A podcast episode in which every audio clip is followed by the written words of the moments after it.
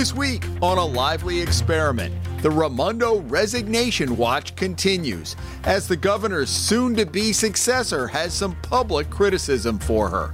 And more changes are coming to the state's troubled vaccine rollout plan. A Lively Experiment is generously underwritten by. For more than 30 years, A Lively Experiment has provided insight and analysis of important political issues that face Rhode Islanders. I'm John Hazen White Jr., and I'm proud to support this great program in Rhode Island PBS. Joining us with the analysis, Brown University political science professor Wendy Schiller, former Cranston Mayor Allan Fung, and political reporter for the Public's Radio, Ian Donnis. Hi, everyone. It is great to have you with us this week. Despite a call from an increasing number of local mayors for the governor to resign. Gina Raimondo continues to hang on until she is confirmed by the U.S. Senate.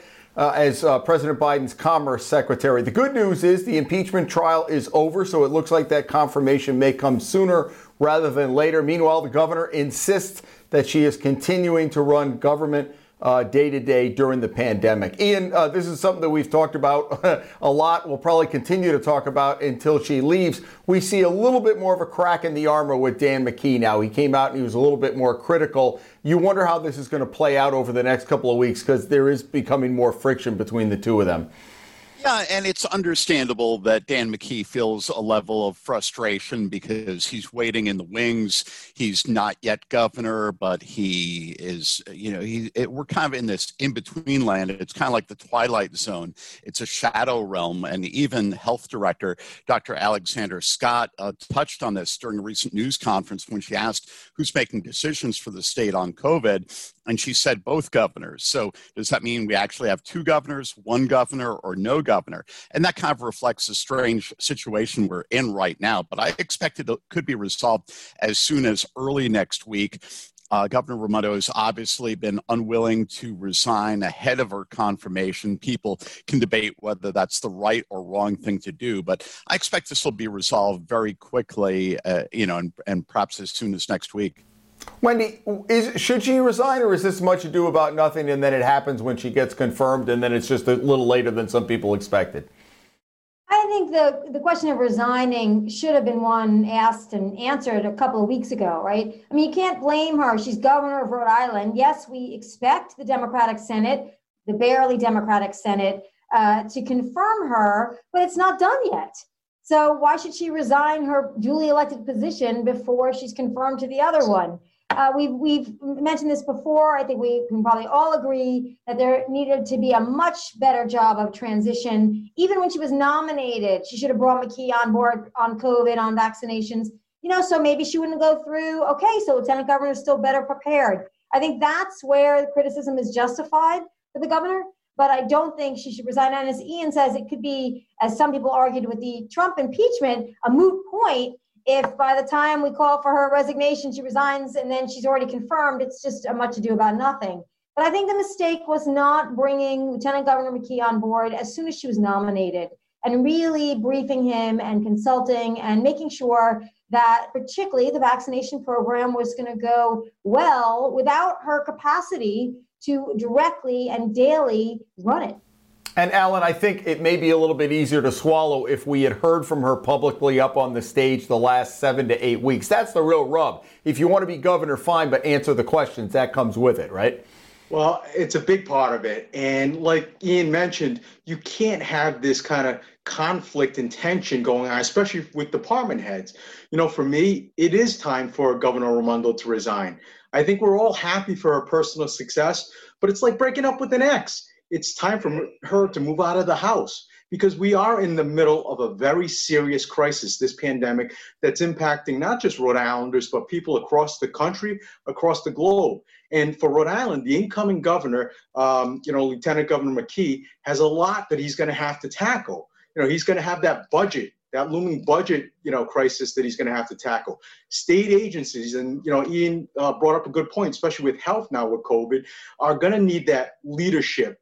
And it's time for Dan to be able to take full reins to implement his ideas and vision for where we're going to go, especially with this COVID crisis. You know, we've seen a lot of the problems with, you know, the lack of communication between the two of them already.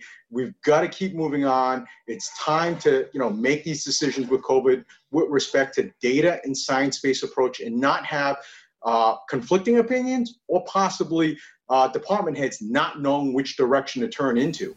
Allan, Allan, hang on a second.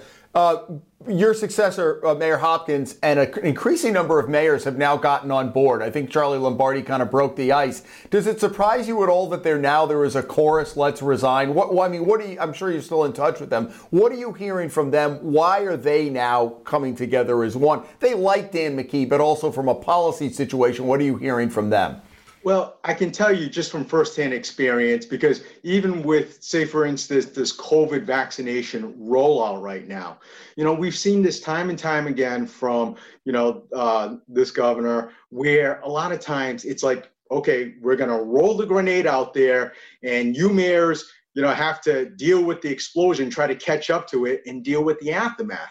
This that's the frustration that's going on because we saw a little bit with the transition where the lack of communication early on, as Wendy had uh, noted, leads to these big bumps in our roads now when the transition is happening. And as mayors, we felt a lot of that frustration, you know, early on with this COVID crisis where, you know, one thing's announced and then you hadn't talked to us and we're the ones that have to implement it we want to make sure that it's smooth transitions locally with a lot of COVID vaccinations. We experienced it with the problems with testing early on. Communication is a big part of it, and we're seeing that now also between not I don't want to call it a battle, but you know the tensions that are flaring up between Dan and the governor. When Wendy? Yeah, I just wanted to jump in and just follow up on that you know, just uh, uh, I'm not a lifelong Rhode Islander, but I've lived here a long time now, and it's a, a wonderful state. It's a small state, it's a small geographic state, and it's got fewer than a million people. Why we couldn't have set up statewide vaccination centers from the very beginning? You know, where you had um, do you, it's an hour and 20 minutes across the state border, right? Just make sure that they're statewide, you know, run and that you have a website that everybody can register on, much the way other states have been starting to do it. The fact that we're not Ohio, we're not Texas, we're not Florida, it's not geographically impossible to do. There are big questions about why that wasn't the approach given that we are a small size and a compact, our density has been a problem with COVID, right? For spreading, compact uh, state, it just, there's a lot of questions to be asked and answered. And I don't blame Lieutenant Governor Dan McKee for not wanting to be up there answering those questions now, since it wasn't his decision. It wasn't his uh, authority to just to organize it that way. But you know, for, for a, a, government that has been transparent or tried to sell itself as transparent, it's been strikingly not transparent on this. And, you know, they seem to be getting their act together now, but it just, there's a lot of questions remaining. It's a great point from Wendy, and the timing is very vital now because even with the frustrations and confusion about the rollout of the vaccination in Rhode Island, uh, Governor Raimondo can point to how infections are falling dramatically. That's a situation in a lot of places. So that's good. But at the same time, we know that the UK variant is spreading very rapidly across the US, is expected to become the dominant source of infections by March. So there's kind of this race against time to get more people vaccinated before the UK variant, which is more contagious, infects more people. So, and I think that's fueling part of the frustration expressed by Dan McKee. Uh, we'll get into the heart of the vaccine in just a second, but Wendy, let me ask you because this is the first time we've had you and Ian, clearly uh, Allan, after leaving as mayor uh, since the beginning of the year. Wendy, what do you look at from a McKee administration that may be a little bit different? What are you looking, you know, the first month that he actually has his hands on the wheel and the governor's out of the picture? What would you like to see from the incoming governor? Well, I, I think the, um, the lieutenant governor, soon to be governor, we expect McKee, it's very business oriented. This is his reputation. I know from some local professional societies, he's always made a point of visiting them and going to their uh, meetings. And he cares about the economy. That's what he wants to do get Rhode Island's economy back uh, on its feet. And in particular, with COVID and the summer coming up, we know tourism is a huge part of our economy. Restaurants are a huge part of our economy. Now, we know that some of the areas did okay under COVID, not as bad that last summer, but getting Rhode Island to be a place, particularly that people can drive to, they don't have to worry about flying, and that they feel safe to come because it will be a big, big boost to our economy. So I think that's number one on his list. That's what I expect. Uh, we'll see how he does with progressives in the legislature. I think he'll have to leave that to Speaker Shekarchi and um, and the state Senate President Ruggerio. But I, I, think that's number one on his list, and he has credibility in that area. That's something that he's known for. So, so I think that to me is probably what we're going to see um, coming right out of the gate. Allan, what are you looking for? Yeah, for me personally, I think before and before we even get to the economy, you know, I want to channel uh, a quote that I heard from Prime Minister Netanyahu um, just recently, because right now it's about the COVID-19 vaccination program. It's an arms race between the vaccinations and, as Ian mentioned, these variants that we're seeing that is hitting in our own backyards. The number one way we're going to get our economy back on track is getting these vaccination into everyone's arms as soon as possible. You know, that's one of the things that, you know, I am expecting to see from Dan because if I were in charge, what I'd be working on is getting, creating more types of distribution channels based on the science and the data, making sure that we're empowering the medical professionals to get those vaccines into their patients' arms. So it's not a hodgepodge approach, as we kind of discussed earlier, on you know the show. Maybe we should call it a shot in the arms race. Um, Ian, so actually, before I get to Ian, Allan, let me ask you. I remember sitting at the vets, and we've talked about this last fall, and the governor was starting to talk about this vaccine rollout. And I was thinking, vaccines are going to be far away. And we were thinking warp speed was just a, you know, just something that Trump had, had made up. What were you hearing in the mayor's seat. Did you hear anything up to the state rollout? Did the state include the municipalities or was it all state?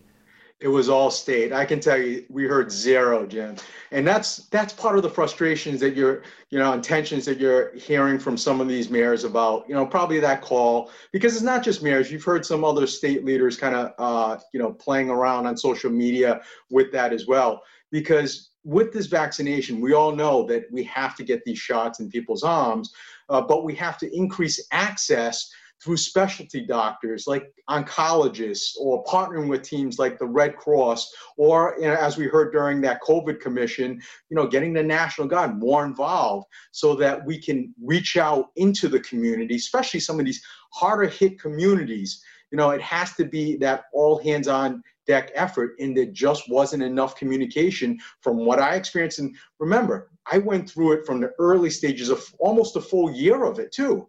So I have that practical experience of what many of the local leaders were experiencing and feeling, and also hearing from many of our residents.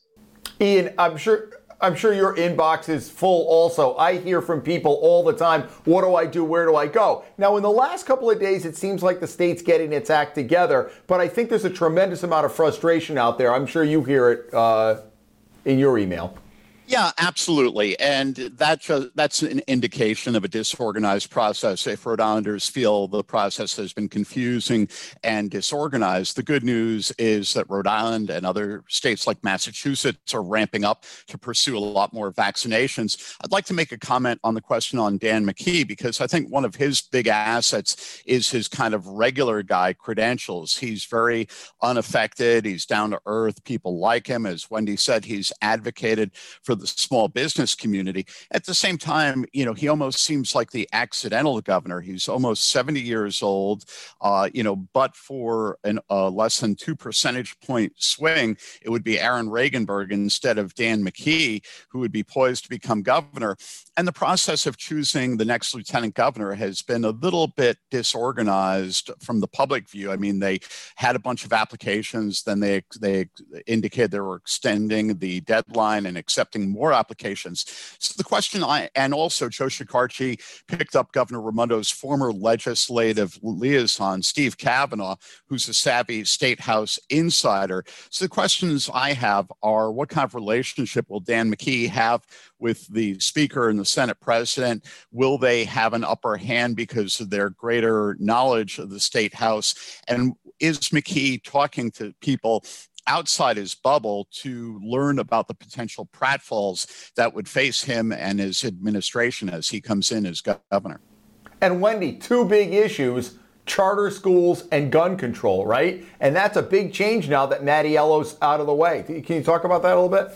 Yeah, certainly. Um, I thought it was really interesting the uh, legislature's decision on charter schools to put a moratorium for a couple of years. Dan McKee has championed charter schools. He points to it, that as a big accomplishment of his um, when he's mayor of Cumberland. So, so I think that's going to be a point of contention. Uh, I think there is some work to be done in terms of repairing the relationship between teachers who are genuinely frightened of being in the classroom, uh, in-person teaching without vaccination, without uh, safety protocols and the general public that, that is working from home with young children and needs them to be in school. We see that in Pawtucket, for example. So there's got to be work to be done uh, to bring those sides together again, because I think there are genuine concerns on all sides there. So that's a that's something he'll have to do, but it's not a constituency that he's used to working with in a favorable way. The the teachers unions in particular.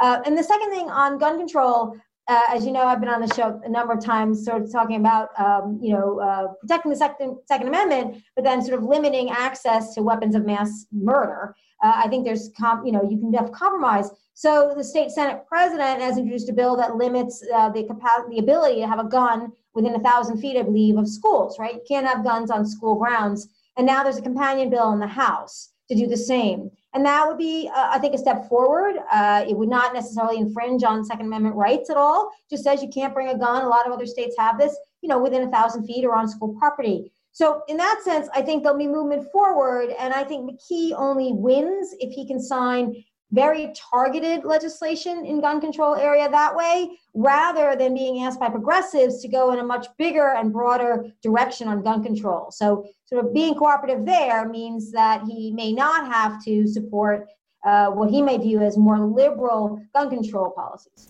What about that, Allan? He's, you know, Nick Mattiello was kind of the firewall for years, regardless of what went in the Senate and the Senate back and forth. What about gun control and what about charter schools in this session? What do you see coming out? Well, you know, as far as charter schools, um, you know, I don't. Uh, just to echo, you know, Wendy's points, I'm not expecting Dan McKee to make a 180 degree turn on something that's been so important to him as charter schools. But I think well, one of the things that's raised uh, up to the General Assembly and to many leaders uh, across the state is that they've identified some areas that need improvement in terms of the way charter schools are funded and are certainly frustrated by the way they tend to uh, not embrace children with special uh, education requirements.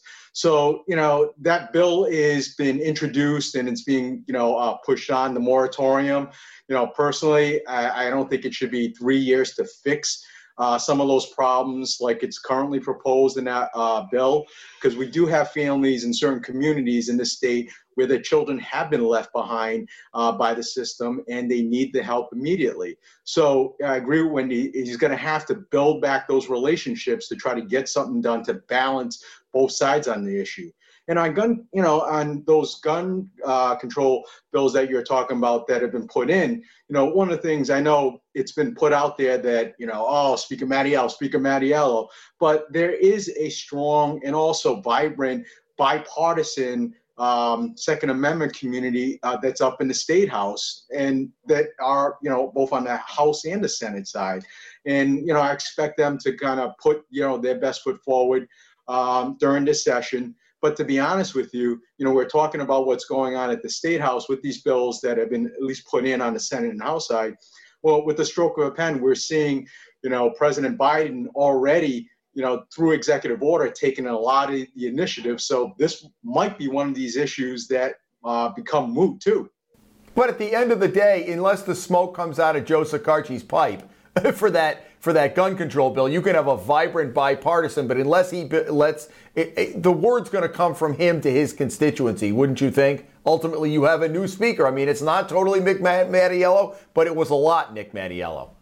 And that's the thing. And, you know, you've got the new speaker. He's going to have to balance all of those constituents. Like I said, it's a bipartisan support, you know, Democrats and Republicans on both sides. And he's going to have to, you know, juggle that. You know, we've heard the Senate, you know, on that, and now we're waiting to see what comes out of the House. But like I said, it's at all levels right now, especially with President Biden, you know, trying to, you know, push on some of his campaign promises, including on, you know, gun control. Um, and that's one of the things that that bipartisan, you know, push uh, by General Assembly members are going to have to make their voices strong and heard too.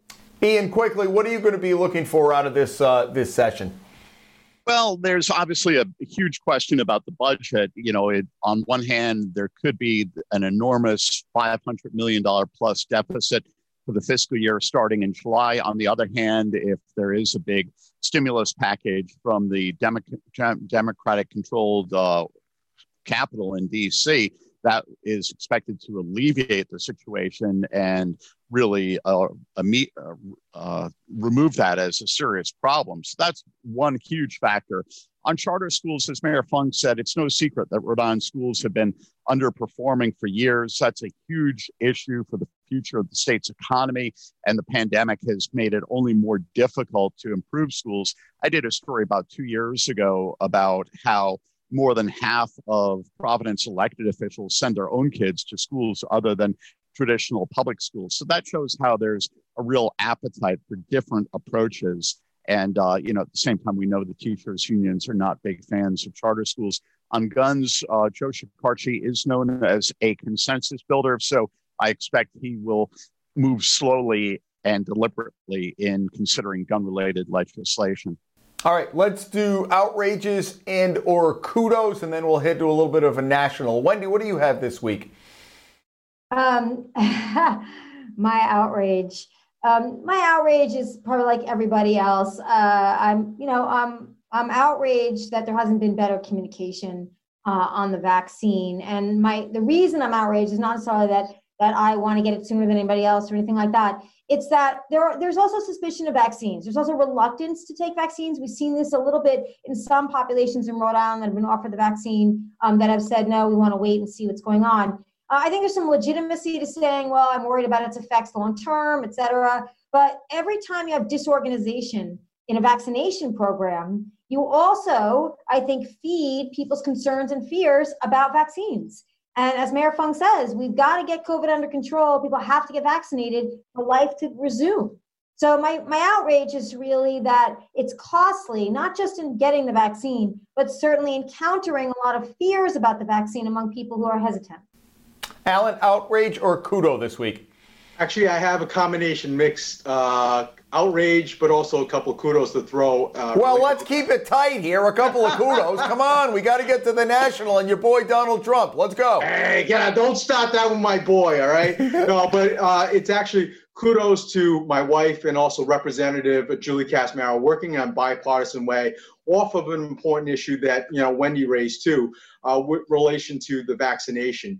You know, both of them got together to fight to get parents or a caregiver of cancer patients, and they were dealing with a child who was undergoing chemotherapy for the parents or the caregiver to be able to get vaccinated. It is crazy. It is crazy that you have someone with a weakened, compromised immune system getting chemotherapy, and their caregiver or parent uh, isn't vaccinated and could bring, you know, COVID into the household to someone in weakened condition. It had to happen. It had to happen yesterday. But kudos to the two of them for working together. And a lot of it is, unfortunately, I'm a little outraged at Department of Health that they had to wait on an issue that should be common sense uh, before scientific research came out to say, oh, yeah, you should vaccinate those others too, so it doesn't bring it into the household. Okay. Ian, what do you have? I've got a note of concern on the widespread power outages in Texas and the difficult situation there where a lot of people are without heat or water in terribly cold weather. Uh, Jim, you know, you know, as a Barrington resident, how often we've lost power in Barrington, Rumford, uh, Seekonk in recent years. That seems to have grown only more common. So it seems like the power grid is really under stress it's not really adjusted to the changing world that we're living in. And Texans like their cheap energy when things are fine. But this uh, situation right now in Texas, when people are having to get by in freezing cold weather without any heat, shows uh, could be a harbinger of more similar situations in the future. So that's a real concern. And as some have pointed out, partisan politics is leading more to kind of people hulking in separate partisan corners and throwing stones rather than working on shared solutions. Yeah, welcome to our world in the winter, right, Ian? All right, let's go to national. Um, uh, Allan, let me begin with you. I know we, this is the first uh, after you're leaving as mayor. We haven't had you on. We had you on the mayor show. What is your thought about where Donald Trump is going to fit in with the GOP going forward, um, yeah. given everything that's going on? Sure. Well, you know, Trump is interesting in that you know the man started out as a Democrat until he used the Republican Party to win that presidency. And now he all of a sudden he's talking about starting a third Patriot Party and whatnot. So I'm not sure where all that goes with him, but I can tell you from you know a lot of my contacts nationally, I have been impressed by uh, what I'm seeing nationally by the younger, more diverse, little more middle of the road crowd that's rising up in the party. People like the Nikki Haley's of the world, you know, who's done a great job as governor, and I certainly was impressed with her as ambassador. And you got people that have still been there, like Marco Rubio or Tim Scott. So for me, I'm quite optimistic about the future of the party, no matter what, um, you know, Mr. Trump decides to do. Wendy. Um, uh, I, am glad that Mayor Fung uh, mentioned Tim Scott of South Carolina. Really interesting politician that I think a lot of people should pay more attention to. He is up for reelection in South Carolina uh, in 2022, so I expect him to veer uh, back towards the very conservative ranch, so to speak. But he did challenge and take on President Trump, former President Trump, uh, when he used racist language, when he supported white supremacists, when he didn't denounce white supremacy. You know, Tim Scott was out there and he made a really uh, several really great speeches on the Senate floor about it. So I think that's an interesting thing about the diversity of the Republican Party, but building on the gains that they made in the election, winning a higher share of Latino votes in, in not only in Texas as a state, but in Florida and certain counties a slightly higher percentage of African American voters, particularly men. Uh, so they have opportunity, and the question is: Is it is the party going to invest in the younger, quote unquote, younger generation that can bring all those forces together nationally as a majority, or are they going to go pretty much off the ranch back to former President Trump, which I don't think is a winning strategy for 2024, and may actually not even be a winning strategy for 2022. What do you see, um, uh, Allan? In the midterms. You know, it's funny, we talked about this after Trump was elected and kind of the progression. We didn't think they were going to, the Senate was ultimately going to come over. The Republicans would really love to take back the House. What do they have to do in order to make inroads in the House and the Senate in the midterms? Well, and that's the thing. You normally with the midterms, you do see a swing back from whatever the party is that's in control you know, and that's one of the things that you know national Republican parties are going to have to focus on. Um, that you know core group you know that I mentioned before. You know, so that's what brings some optimism for me nationally. But you know, even in the midterms, statewide or even locally, uh, we've got some rising stars in the party. You know, it's small still, but you know, you have someone like Senator Jessica De La Cruz, who I thought did a, a very effective job, you know, uh, on television, you know, being the counter to the state of uh, Governor Raimondo's uh, address, her last address.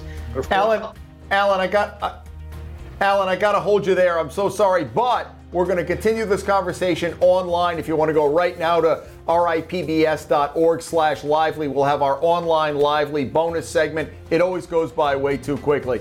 Mayor Fung, thank you for coming. Ian and Wendy, for the rest of you, join us online or come back here next week as a lively experiment continues. Have a great week.